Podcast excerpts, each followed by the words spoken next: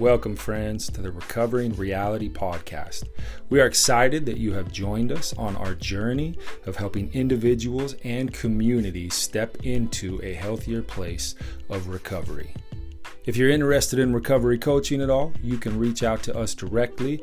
We can set up a consultation and you can jump over to the website at www.recoveringreality.com for more free resources to help you live out the healthiest and most sustainable recovery possible. Enjoy the podcast, guys.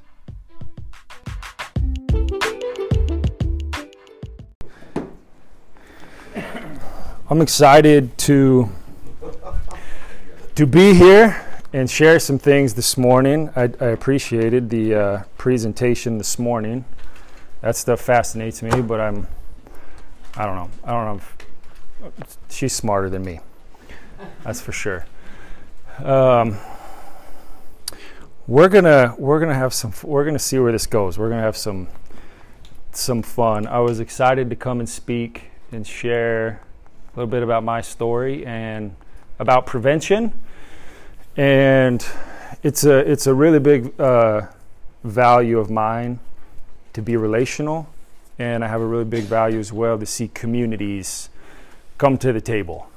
I believe that the issues that are going on with addiction, uh,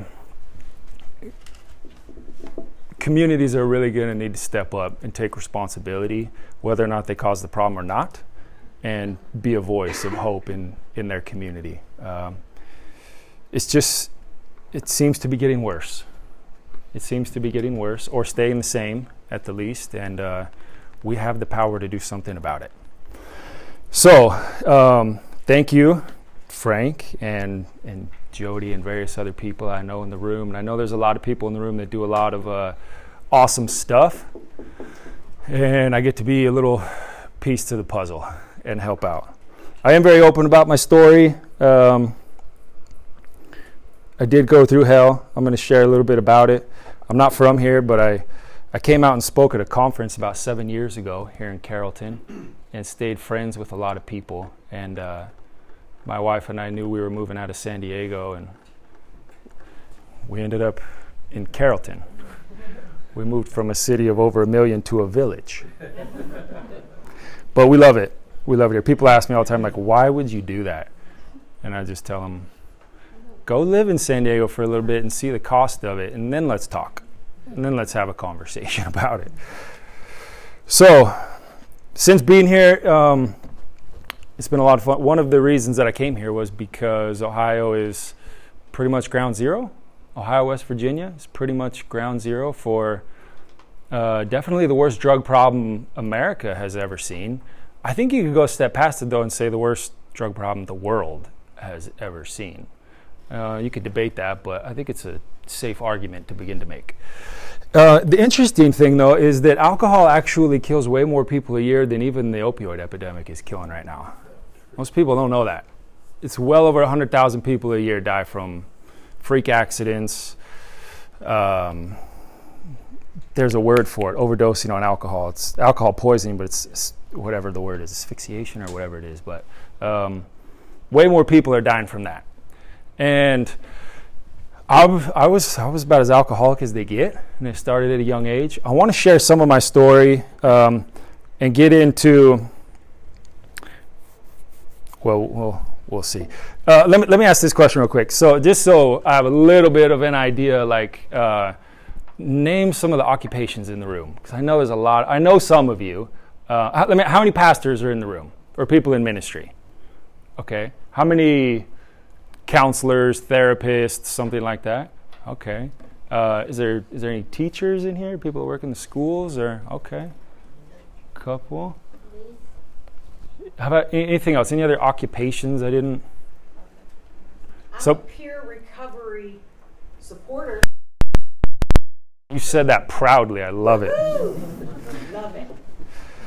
Okay, so we're a room full of people who have uh, influence and access to a lot of people in the community. So that's awesome. Um, I was born in California, grew up in the Bay Area, moved to the state of Utah when I was 10 or 11. wasn't really by choice. When you're 10 or 11, you go where your family goes. My family is all uh, very Mormon. I, I am not. They, they are, but you know, people ask me about Utah, and one of the first questions they typically ask is something about the Mormon religion, and it's not a stereotype. Pretty much everyone in Utah is Mormon. It's, it's true.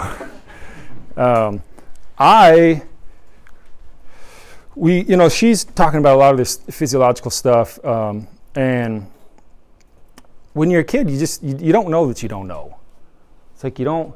It's not like a kid has all of that information stockpiled in the back of their brain as they're going into situations, and they're like, "Oh, wait a minute, my serotonin levels and the sleep I got last night," and uh, they have no. They're, they're kids. They have no idea, and and oftentimes they stumble into situations where it's it's almost like sometimes they're not even doing anything wrong. They're just in the spot at the wrong time or the right time or whatever, and it's just there.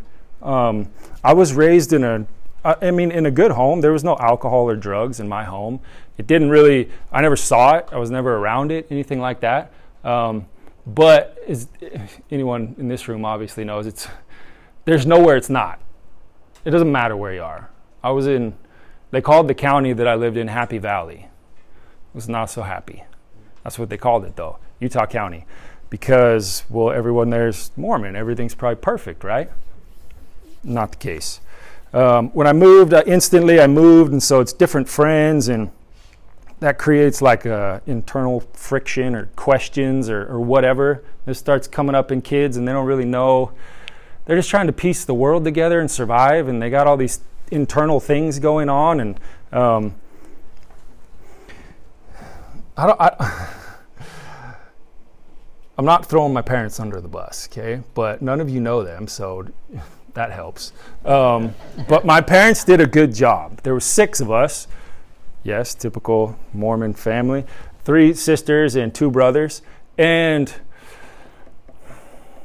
they just didn't have all the time. They're trying to provide. They're trying to. We were all athletic. I was a very good athlete. It was pretty natural. Uh, they're all taking us to my sisters to soccer or softball or basketball, me to football and baseball, and we're just busy. As someone mentioned earlier, just kids are so busy, and there just wasn't all of the time in the world for them to sit down and connect relationally with me. Right. Um, I'm really, really big on relationship, and I already mentioned that, and I'll, I'll get into some more of it, but Kids are going to get the answers to their questions somewhere. Period. They're going to get they're going to seek out answers whether they even know they're doing it or not almost. They're going to go for answers about sex, drugs, alcohol, acceptance, the future, beliefs. They're they're going to ask eventually. And when that stays bottled up inside, I mean, so I got a, a son. He he turns two in November. Um, and a son who is turned turned three in July. He just started preschool like a couple of days ago. Um, kids are different. So this morning I'm I'm reading. I, I, prepared for my message this morning by by reading Disney books, um, and I and I spend my time playing dinosaurs and building castles. And I understand we're talking about teenagers, but from from the beginning, I want my kids to know that yeah, there's there's consequences for your actions. Period. Like you, can't go through life. Like issue one came about recently. Some of you probably remember that. I had the privilege, as with other people in this room, of speaking at, at a press conference in Tuscarawas County, being being against issue one. With uh, against, right? Yeah, again, against issue one, because my journey having to face consequences is one of the most beneficial things possible on that journey. But punishment and just nothing but consequences, that's not going to bring about the results we're looking for either. You got to know there's consequences for your actions, but at the same time, how how are we walking people into a change? And I, I spend most of my time on the on the recovery end of things, so you might hear some of that coming through, but I'll be very intentional about staying prevention. Okay. um, my parents they, they, did a really they did a, a great job and um, somebody had mentioned earlier too you know it's addiction is just as bad in big, nice, expensive homes as it is in poverty. Uh, just because someone's got a nice car and a nice job doesn't make them exempt from some of the stuff that starts coming up by any any stretch. And we know probably more about that now than ever with what's going on in our country. But me having moved, I had moved to a different state, totally different climate, completely different climate. And it was a, uh, I was trying to make friends. Um, and I had this idea that the, the, cool kids were the ones that partied, as is an illusion with many teenagers. They want to fit in with the cool crowd, right? so I did that um, and jumped into environments and groups of people where I, I, really had no idea what I was getting myself into, none whatsoever. But the internal questions, friction, uh, give it a lot of different names, okay? Um, spiritual reality, unseen reality that manifests in ways we see, okay, was uh, turmoil inside of me. Uh, I didn't have people to, to, to talk to, or I would talk to them, and it was just kind of like, well, you know, man up. You can do it, you know, this is the way we were raised. Um, as soon as I had a taste of the drugs or the alcohol, immediately it was like, oh, that storm quiet, that storm that's going on in there quieted a little bit. That's that's kind of nice, you know. It's kind of nice not have that chaos going on within. And immediately, I'm going somewhere else for answers to questions where I wasn't getting the answers at home. Again, not by huge fault of my parents. They were doing a lot to make sure things were going right for us, but I emphasize that beginning for a reason because you know now i spend so much time now well, all my time working with people coming out of addiction and it's the relational connection that gets them out of it. It's the relational connection of processing the stuff that's going on internally. It's the relational connection of establishing a trust to where now they're actually able to tell you the stuff they don't want to talk to anybody about and they got to get it out and now all of a sudden they're able to talk to you and now all of a sudden all that tension, turmoil within calms down a little bit, but without the drugs and alcohol. So they're finding a coping skill that works, that actually works instead of causes destruction. It's the exact same thing on the prevention end. If you think about it, it's, so there's, so my kids having questions or they're, you know, they're, the kids right now, their questions are, you know, what show they want to watch on YouTube or something. Like I, understand that, but I I don't ever want my kids to have to go to the world for answers to the tough questions and the stuff that's going on. Do I have every perfect answer to every single question? No, but I do have the perfect capability of establishing relationship with them so that if anything, when anything pops up in their life, they completely trust me to come to me and talk about that stuff and get some peace to the storm that's going on inside of them. You guys tracking with me? So um, it was instant chaos in my life. uh, some people, when it comes to, to drinking, they. Um, well, before I. Let me pump the brakes real quick. Let me. Um, I'm just going to read a couple of statistics real quick, okay? We all love that, right? Don't we all? And all, all statistical studies are 100% correct. We all know that, right? right? especially if they're on the internet, especially. but this actually is a pretty reliable source. So uh, my guess would be these are fairly accurate ballpark figures. Okay, um, this is statistics on underage drinking. Uh, approximately 5,000 people die to alcohol-related deaths every day. So that's not underage specifically, but that's the amount. Um, 100. This is from 2017. The study was done. 189,000 emergency room visits in 2010 involving alcohol use in people under the age of 21. 29% of seniors in high school engage in binge drinking. Not drinking, binge drinking. That's one in three. 14 is the average age that people first try alcohol. Mine was like 13 or 14. And 11% of all alcohol in the US is consumed by people aged 12 to 20. it's extremely accessible. Um, it is a drug. Some people, I've, I've talked with more than a few people that I say, no, it's not a drug. And then I, I say, well, let's just, well, so if it's not, then a definition of the word drug needs to be thrown out there. And this is the definition from the Oxford Dictionary a medicine or other substance which has psychological effect when ingested or otherwise introduced into the body. I think alcohol would qualify as a drug. Immediately, you know, for me, the chaos that was going on internally, um, you, you, find you find something that calms it. You find a, what you think is a solution, and immediately it's like I just need more of that. I just need more of the solution because a little bit calmed it. Then I mean, a lot should really calm it, right? So I'm going to tell just a couple of stories, all right? Because this is stuff that, uh, mind you, this is a good home. Uh, none of it was in my house. Um, wasn't introduced to it in any way, shape, or form like that. Um, and the, I was, by the age of 15, um, I believe I had already been arrested at least once.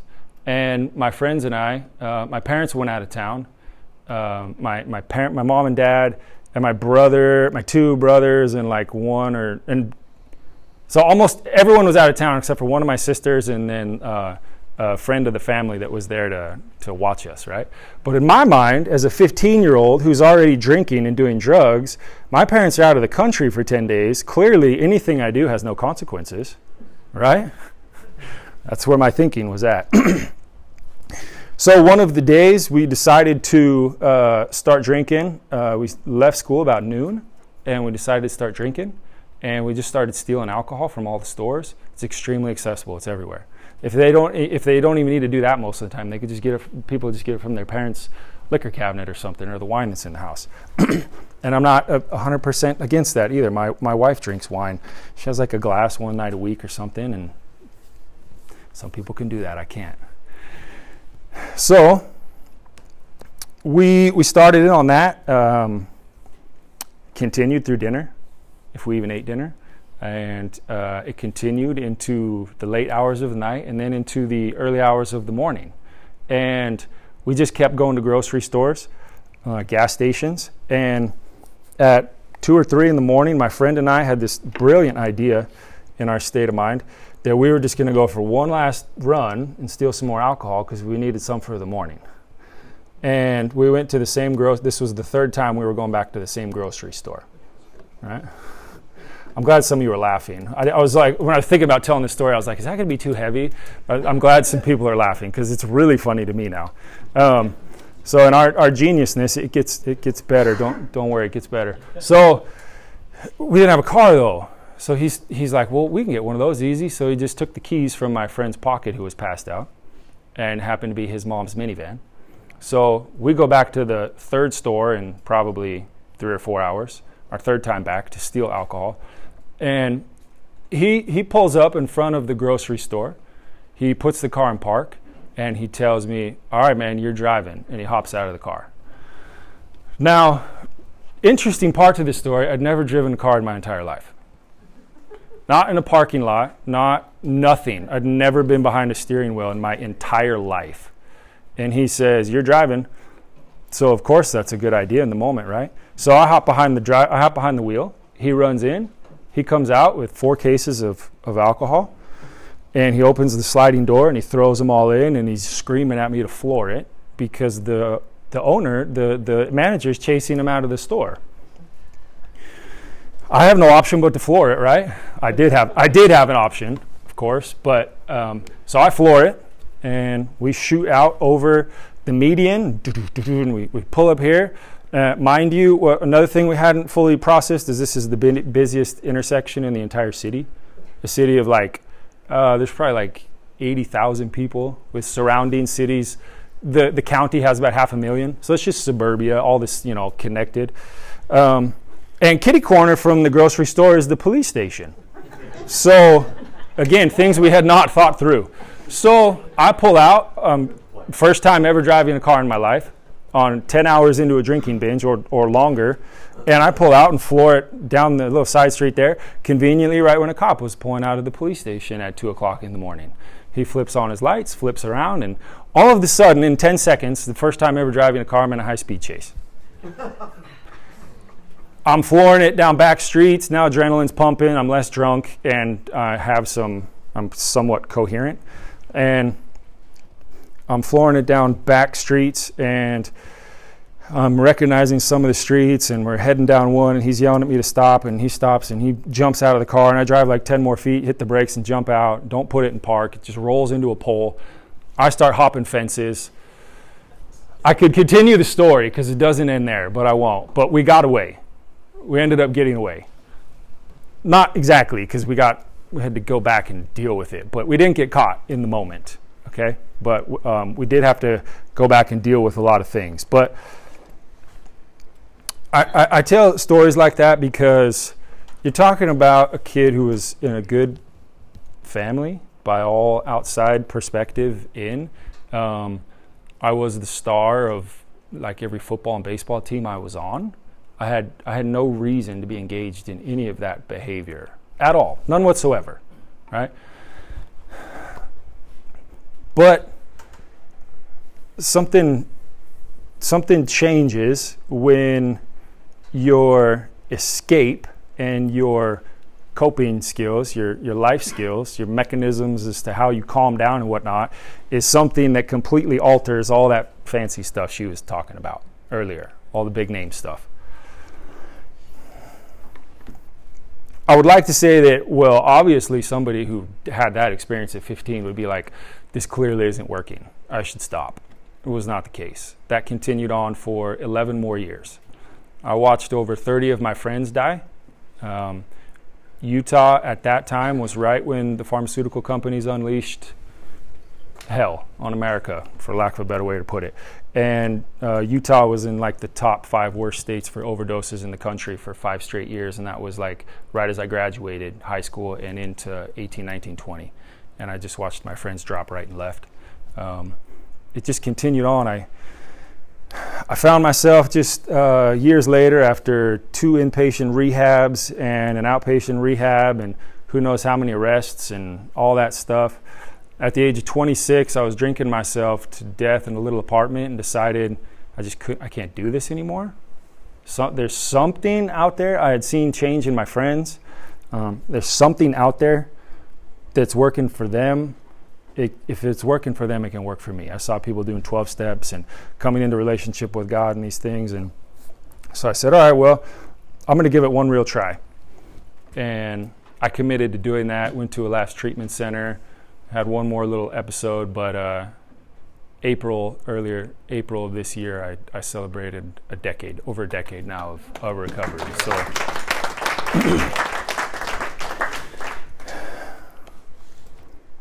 it always feels weird when people clap for me.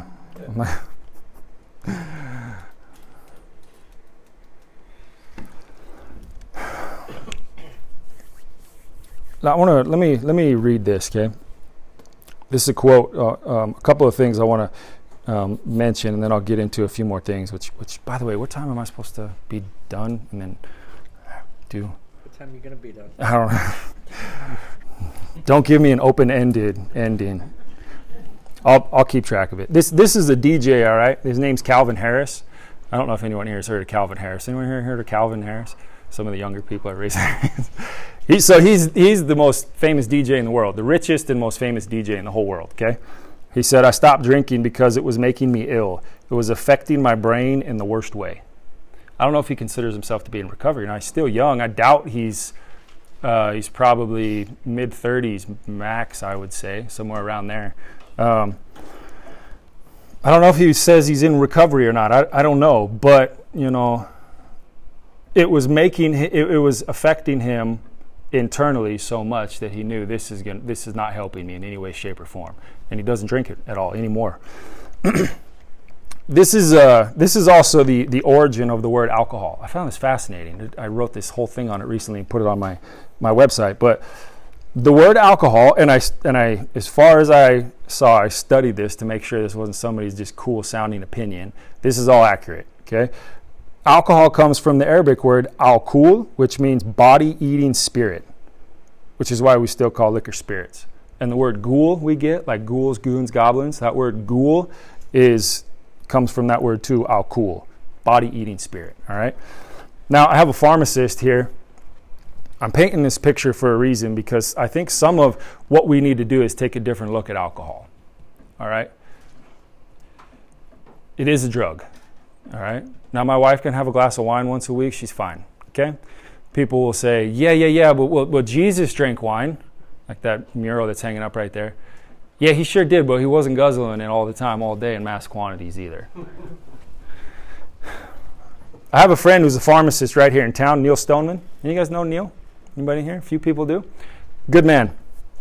He's been studying the effects of drugs on the body um, all sorts of all all kinds of drugs, everything that's out there today. And he said, from my from all the research that I'm doing and the studying that I'm doing, alcohol has the worst effect internally on your body. It just literally starts eating your body alive.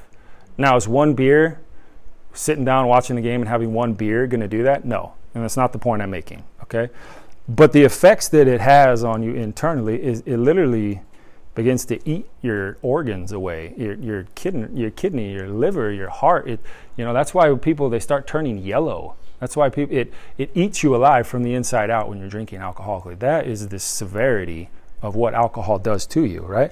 And I had no idea at that age. I had absolutely no idea what I was doing or what I was getting into. You just like don't know that you don't know, right? Like I said earlier. And I remember I would I got I got forced to go to um, the probation classes and whatnot, and it was it was a lot of scare tactics, like she said that that don't work. It was a lot of that. It was a lot of um, fear, punishment, and people need to know there's consequences for their actions. I get it, but I it, it never it never clicked to the point of people saying like, "Hey, let's sit down and talk and tell me what's going on," because a kid that's in that kind of spot, you know, the counselors in the room or pastors or people will know, uh, someone that's in that spot, the first time you sit down to talk to them, they're probably not just going to spill their whole life story and be honest with you. It's not going to happen, okay? But you establish a little bit of relationship, show them you care, talk with them a little more, spend a little bit more time with them. All of a the sudden, they're telling you things they've never told anyone in their entire life. They're telling you things that happened to them when they were young that nobody knows about they're talking to you about things that after they say it, they're like, I can't believe I'm telling you all this. Like, why am I even telling you all this? Because the relational connection has happened. And I just, I, I never, nobody taught me that when I was young. I, I, wholeheartedly believe this, okay?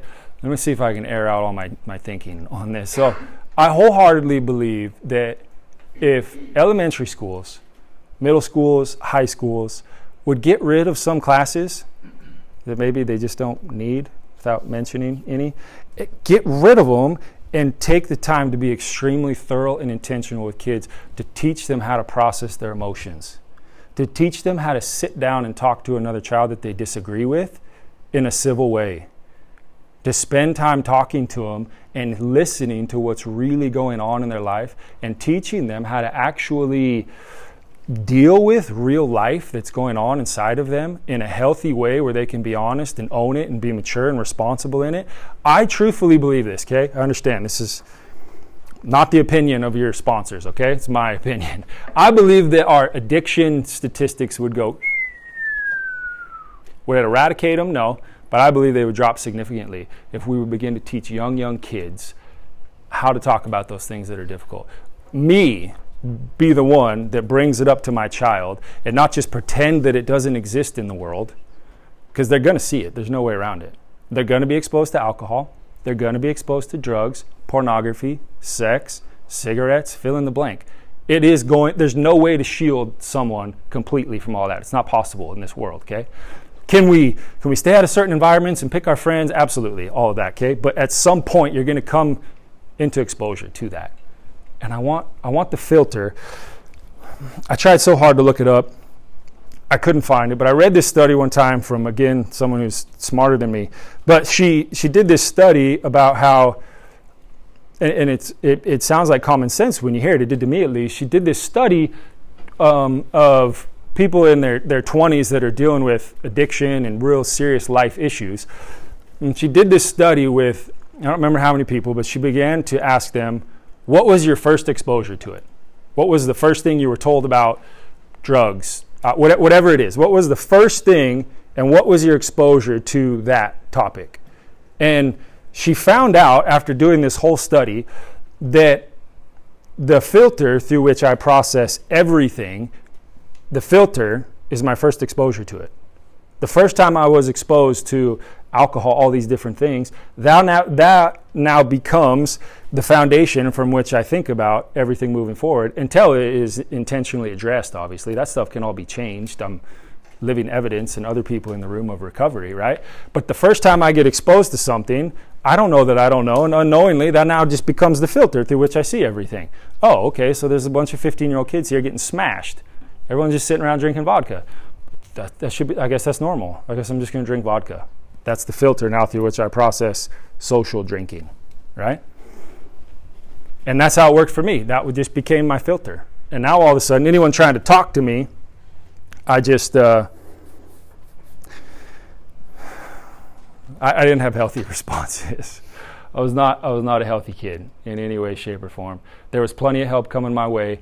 Uh, my parents tried. Uh, there was there was. I'll, I'll take full responsibility, um, but I, I I wanted to do everything in my power to keep people away from what was really going on inside of me. Because if anybody could, re- if anybody really knew what was going on inside of me, they would institutionalize me. Pretty sure of that. And they did one time for a weekend. They put me in the psych ward at the hospital. As I was in the hospital, now I have to tell the story. I'll tell it quickly. I was like uh, in my early 20s. My sister was having, you know, this this is the continuation of it. Now I'm into my early 20s. Okay, I'm, and my mom comes to pick me up because my sister's having my first nephew. She comes to pick me up to take me, and um, it was obvious quickly. It was apparent that uh, I was not in a mental state to be in a at the hospital with my nephew being born. She took me anyways, and uh, we get to the hospital, and she immediately starts. Uh, it's foggy to me, but I still remember most of it. She immediately tells the security guards or people at the hospital, like, "Hey, you gotta, can you talk to my son?" Uh, I didn't respond well at all. Um, I started threatening the security guards.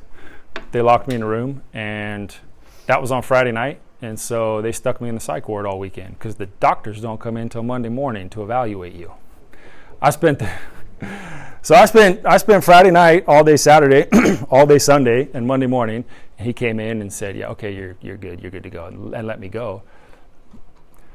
A little bit of an eye-opening experience, spending a weekend in the psych ward, to say the least didn't change anything. I went home and cracked a beer. First thing I, when I walked back in the door of my apartment, it was the first thing I did. Had to get that memory out of my mind, right? Again, because that was the filter to my reality. That was my coping skill. Something internally is way off. I don't like the memories of that. I don't like that. I don't like that. Whew, I gotta. More is gonna do the trick. It worked initially. More should do, be even better, right? Now, you heard the end of that story, okay? Um, now I'm 10 years into recovery, obviously. And are you guys are you guys good? You tracking with me? Okay, good. I start telling serious stories and I'm like, man, I should tell a joke or something. I don't know any jokes though, so I can't tell a joke. Not one that would be funny at least. I, I, I now have the privilege of, of spending time going into other communities. Like we go into, uh, we'll be going into West Virginia, uh, surrounding communities around here. Um, I've done stuff in Mexico, uh, California, obviously, Utah, different places. Going into communities to, because rural rural America is uh, dying. Is that the right word? Is that too extreme of a word? rural America is uh, struggling. There's a better word struggling. And so much of what I've seen is that there's uh, people with amazing hearts, people that are making a big impact, people that are helping a lot of people, but there's also a lot of people who they feel like they have no idea what to do, so they just don't do anything. I, I, don't, I don't know how to fix this. This thing's way over my head. How can I make an impact? What can I do? So they just do nothing because they don't know what to do or how to do it, right? I've, and I, I learned from um, having just the heart because I've experienced what, uh, what real hell is like. I know exactly what it's like. I know exactly what it's like at the age of 15 to be so drunk that I'm sitting there with a loaded rifle in my mouth thinking it's a good idea to pull the trigger. I know exactly what, and I was at 15. There's 11 more years of that.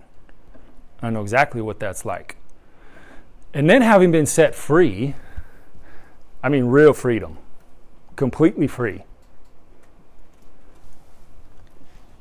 I understand, as you know, just from listening to uh, some of the, the questions that were asked to the our last presenter, um, and this being rural Ohio, this is a strong faith-based area. I get that, um, but I, I don't I don't wake up every day hoping I don't drink or do drugs.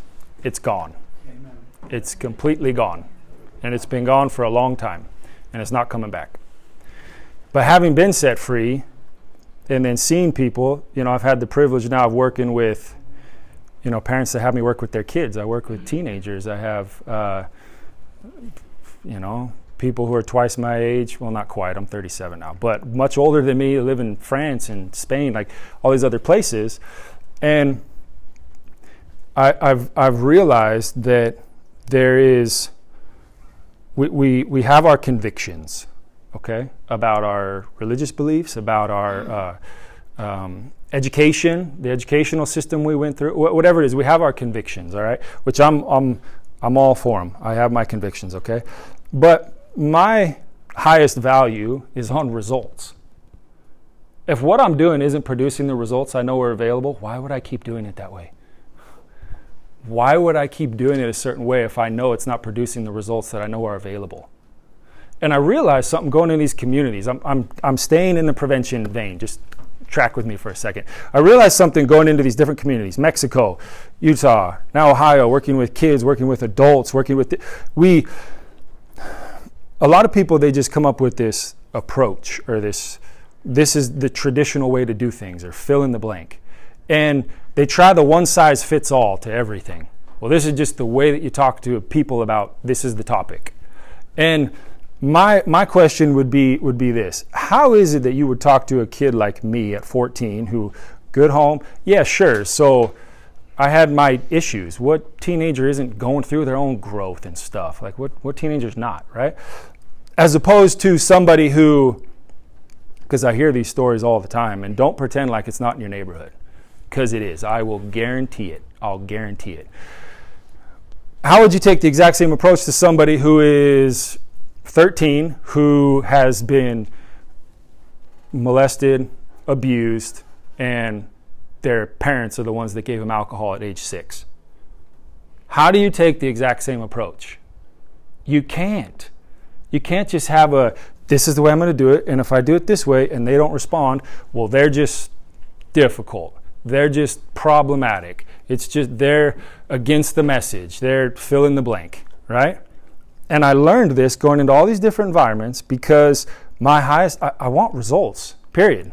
That's what I want. I want, I, I want the results that I know are available to play out in the environment I go into. And I can't go into that environment with the exact same approach every single time. It doesn't mean that I have to change my convictions either. I got to change the way I deliver it, though.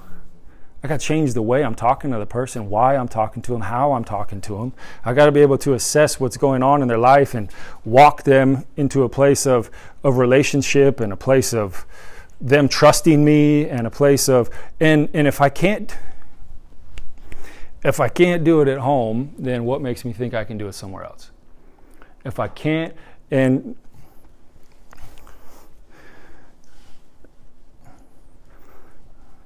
I, li- I, I, I live this way. There's some of you that know me personally. I, I live this way at the gas station. I stop and talk to people at the gas station. I live like this. I'm not kidding. I live like this at home. I live like this when I'm speaking. I, li- I live this way every day. There's way too much at stake for us to just play games with this thing. If you count alcohol, which I would say is a drug, and the opioid epidemic, and then all the other drugs out there, it's safe to say there's a quarter million people a year dying from drugs in this country. That's a lot of people. And, we, and, and Ohio knows it best. Ohio knows it more than anywhere, right here. Because of the devastation that's hit here, West Virginia. Now's the time when I really need a joke, huh? Ohio knows it more than anything, okay? And I emphasize all that to say this. I talk to so many people, and it's the same thing, and they, they don't they, they have this. I was talking to someone right in between the mess in the break that we just had about it. They they like I want to do something. I, I don't know what to do. I have this message. Maybe they haven't even struggled with addiction. They just want to help the parents, or they want to help parents reach their kids who are struggling with whatever. Or they they just have this. And what I tell people is, you just you, you have you, if if you're waiting for permission, you have it. If you're waiting for opportunity to come and knock on your door, you're probably not going to get it. There are people around you everywhere all day. There are kids around you every single day who have so much t- turmoil going on inside of them that if they could just get someone they could connect to and really talk with about real life, real life, real stuff that's going on, it's going to ease that tension. And then all of a sudden, if they do take a drink, it doesn't all of a sudden become the solution anymore because some of that tension was already eased before they even got to the point of taking the drink. Are you guys tracking with me? I have my own. I'll, oh, let me. I got 10 more minutes? Yeah. Okay. five, I, I got five minutes and then we're going to do some question and answers. I'm, I heard a guy I really love listening to. He, he's the author of the book The Shack. And if you want to hear a crazy story, YouTube William Paul Young, the author of The Shack. Listen to his story.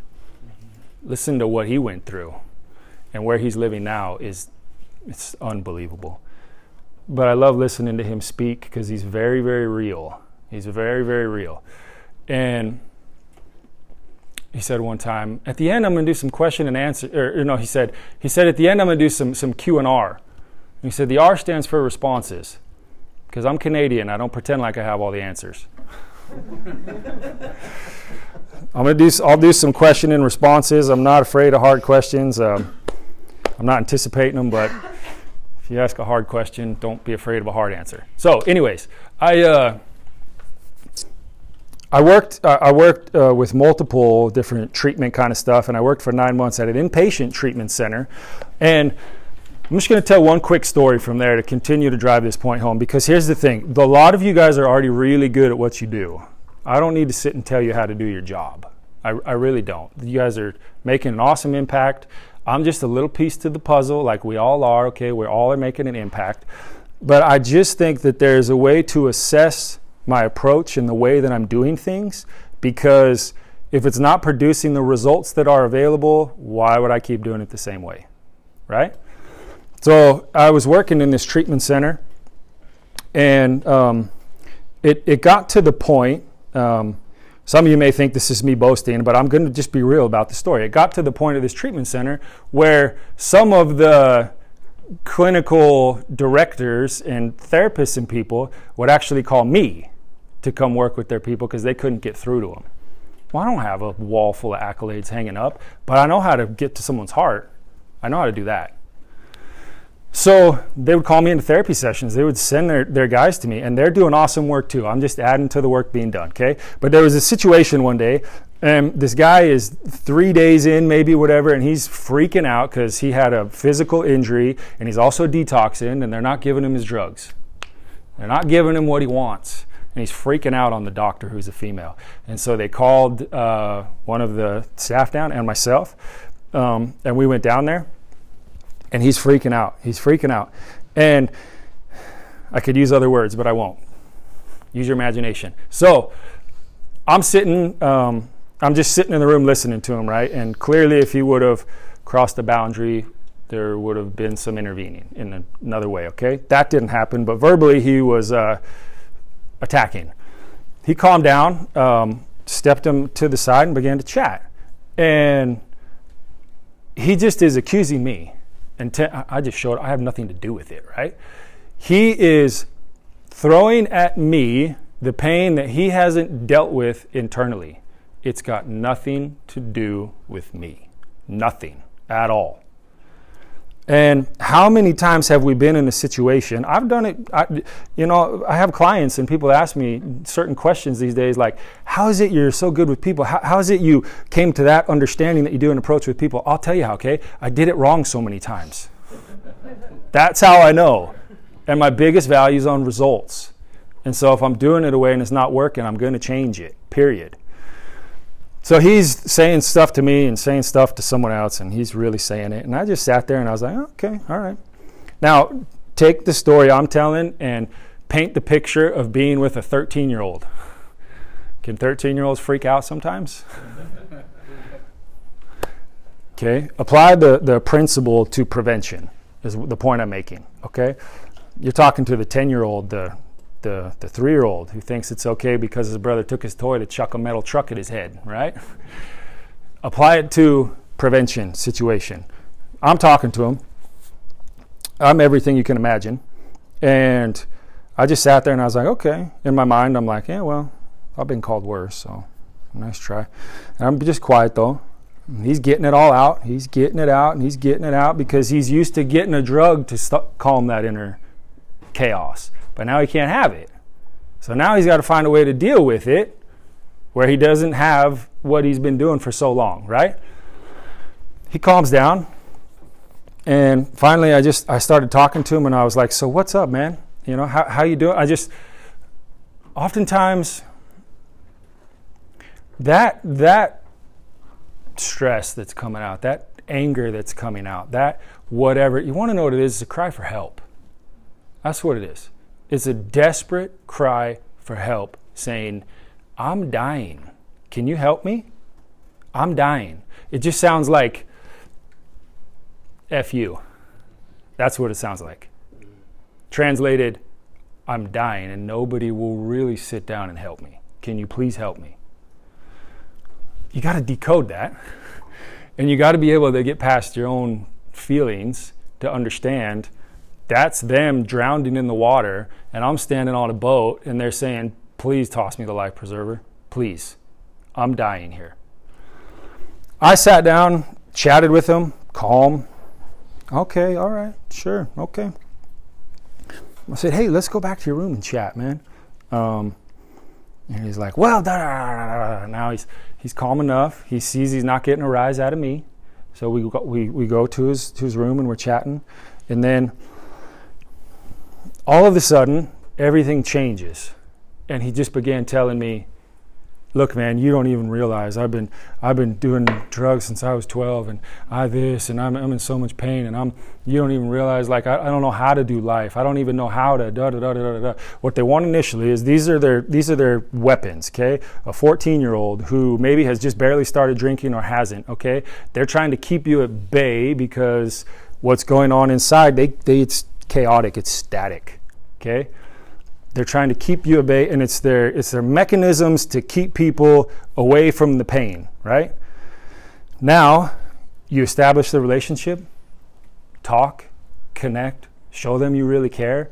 All of a sudden, the conversation changed in a heartbeat, and he's sitting there and he's like, "You don't even know I'm dying." Been, this has been my reality since I, I, was raised in a good home. I haven't been able to get out of this. This is my whatever treatment center, fill in the blank, da da da da da da. And I said, hey, look, man, how about this? I said, "How about how about you? Um, how about we just sit down? You let me pray with you." And he just immediately like can't even control it. He's like, "You have no idea. It was the only two years of my life where I was able to stop doing drugs. Is when I was praying and going to church. It's the only two years. The rest of it has been nothing but chaos."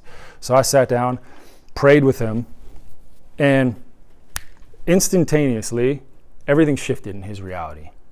But it took again apply the principle to prevention it took letting them know I care about you. I love you. I understand you're tossing everything in the world, every name in the world at me, okay? It's got nothing to do with me. It's you, but I, I can help you, all right? Establish the trust. Now, all of a sudden, in private conversation, the entire thing shifts into him literally saying, You got to help me, I'm dying. Sit down, pray. His entire world transformed. Found me the next day, right when I walked into work, and said, Came up with a smile. Do I know if everything in his world is perfect right now? No. But could you imagine if a group of people committed to living that way and somebody just went about their day on a regular basis and got sabotaged with people that were acting like that towards them all day long? At the gas station, the grocery store, a phone call, family dinner, probably that in reverse to start. Could you imagine people who just said, I care. I care and I'll listen and I'll be here for you and I'll help you. And for sake of time, I'll just end with this one thing, okay? I, I watched this documentary recently about something similar, community that was dying. Uh, it's up in Michigan, most northern point of Michigan. It's a city of 13,000 people, and they average 30 or 40 overdoses a month. 13,000 people, okay? There was a point where a few years back, before it got to like the severity where it's at now, where kids just walked around the city with spray paint, spray painting on everything. I'm bored. That was it. They were just spray painting everyone on board, trying to send a message like, "Hey, help, help! Can you do, can can you help us with something? Can we do something?" And so, I end with that just to say this. Listen, we we have the ability to transform our communities. We have the ability to impact a younger generation before they get to this point is treating every kid exactly the way that I'm describing going to guarantee that they don't step into underage drinking? No, it's not. But I'll guarantee you it will significantly drop the percentages. It will. It will because the stuff that goes on, I love this right here. Children of parents who talk to their teens about drugs, alcohol, are 50% like, less likely to use. 50%. That's crazy. 50%. So,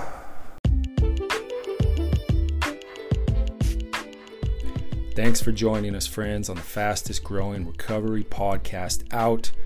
We consider it a great privilege to be able to share this free resource with you that encourages and empowers you to live into a healthy and sustainable recovery. You guys can help us by sharing this on your social media platforms and with friends who you think could benefit from this. And if you want to go a step further and help us get the word out even more, you can leave us a five star rating and a short review on the Apple Podcast page about how this podcast has helped you live into a healthier and more powerful recovery in your own personal life. Thank you guys. Connect again soon.